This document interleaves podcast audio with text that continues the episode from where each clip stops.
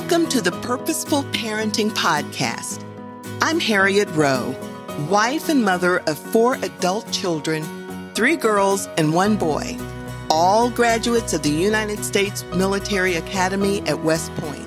Grab a cup of tea or coffee, get cozy, and take in your weekly dose of purposeful parenting. Here we go.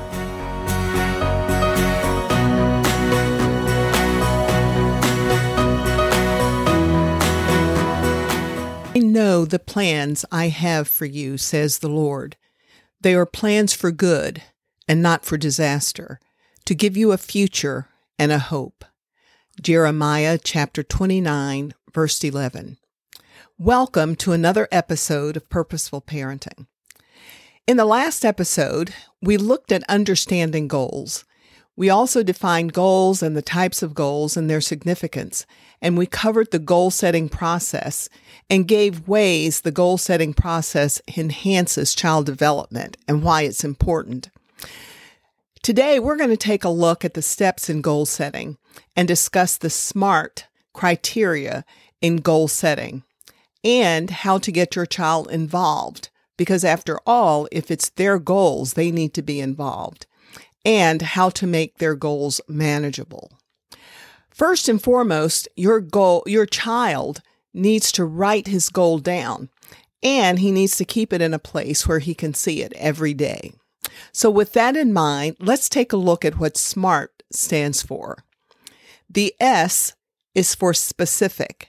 You need to help your child get specific goals. And instead of saying, having him say that I want to run or be a runner one day, have him be specific and say something like, I want to run a 5K in six months, or I want to run a half marathon in a year. Those are specific goals.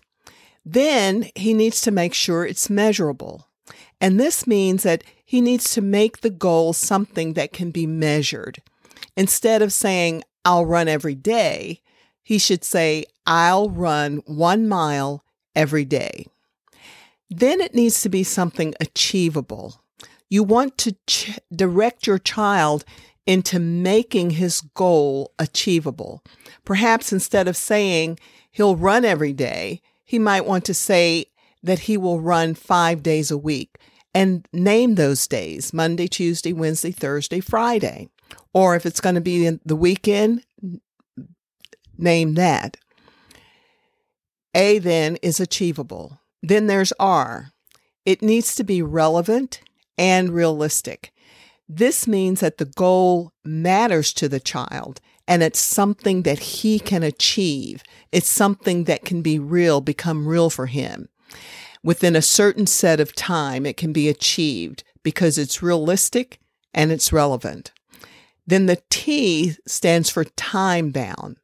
This is putting a deadline on the goal he would say something like, I will run one mile every day for one month and then reevaluate it based on when the goal is to be completed. So, a summary of his goal then would be something like this I will run a half marathon in one year. In order to make this happen, I will run one mile every day for one month and then reevaluate and adjust accordingly. Smart goals then will help your child turn his dreams into reality. So after writing the goal down, review it with him and help him make sure that the SMART method has been applied. You want to help him identify any obstacles he might come up against and how they will be handled. For instance, he may not be able to run because of sickness or even because of family schedules. So help him reevaluate and adjust accordingly.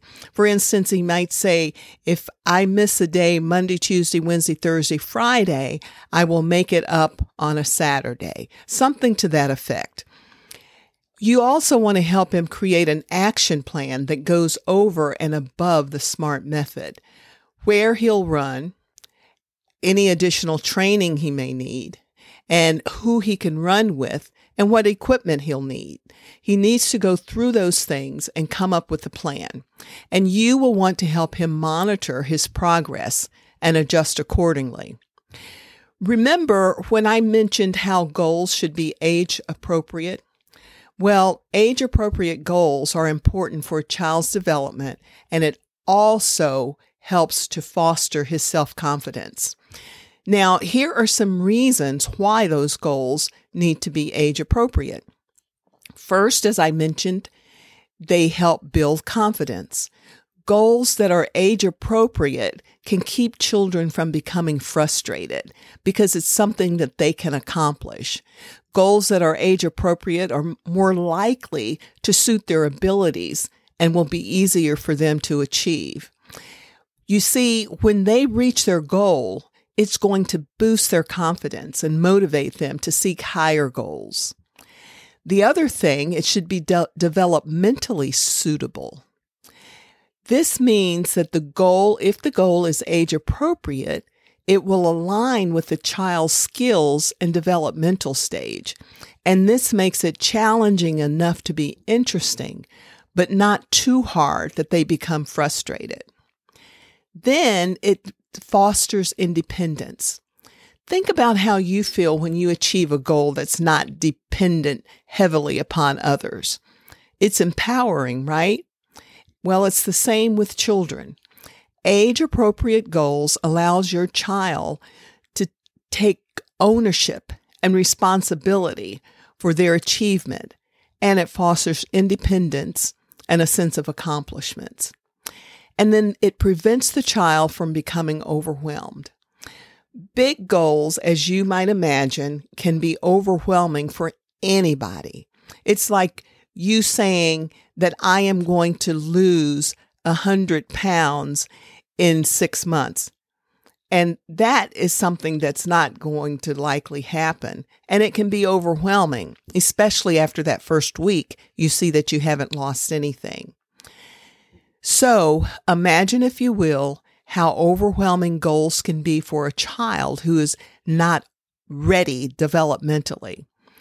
Breaking them into smaller, age appropriate steps makes them manageable and less daunting. It also maintains interest when it's developmentally appropriate. Goals that match a child's age and interest is going to keep them engaged. This engagement obviously is crucial for continued effort, motivation, and enthusiasm. And then it helps in setting realistic expectations. Age appropriate goals help parents set realistic expectations. It prevents undue pressure being placed on your child and it allow, allows him or her to learn and progress at his or her own pace. So, parents, it's important for you to zero in on your child's development and what's age appropriate for him or her. In summary, then, age appropriate goals create a positive environment for children and it helps them to learn, grow, thrive, and succeed. And obviously, this sets them up to become confident and capable individuals. Now, how can you get your child involved in goal setting? Because they might just think goal setting, who me? Well, let's take a look at some techniques that can help make goal setting fun for both you and for your child.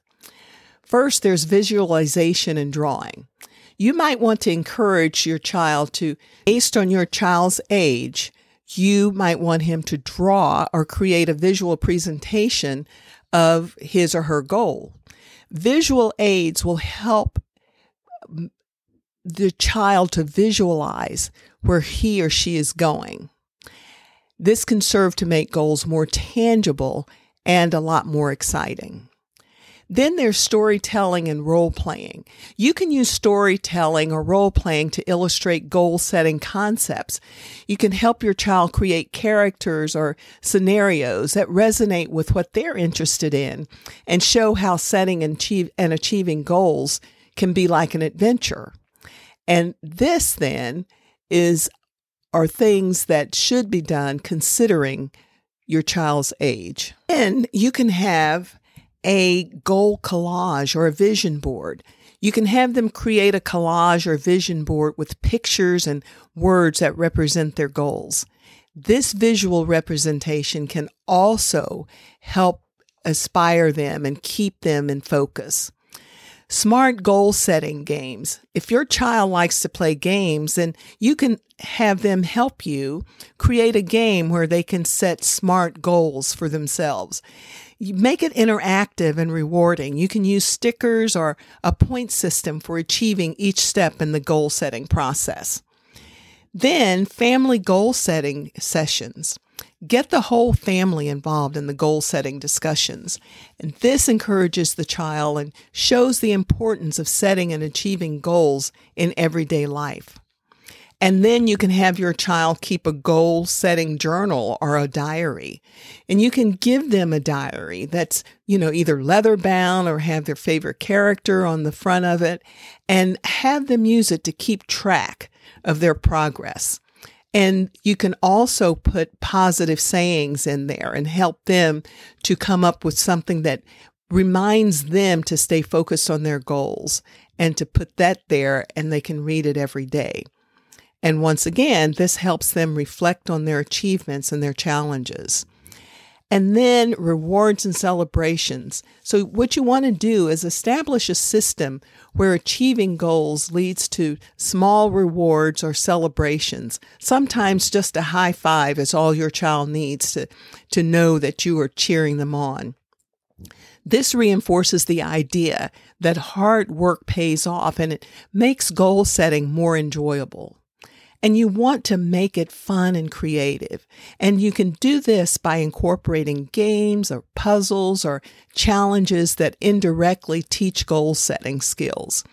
And these should be games or challenges that require them to follow steps in order to reach their goals.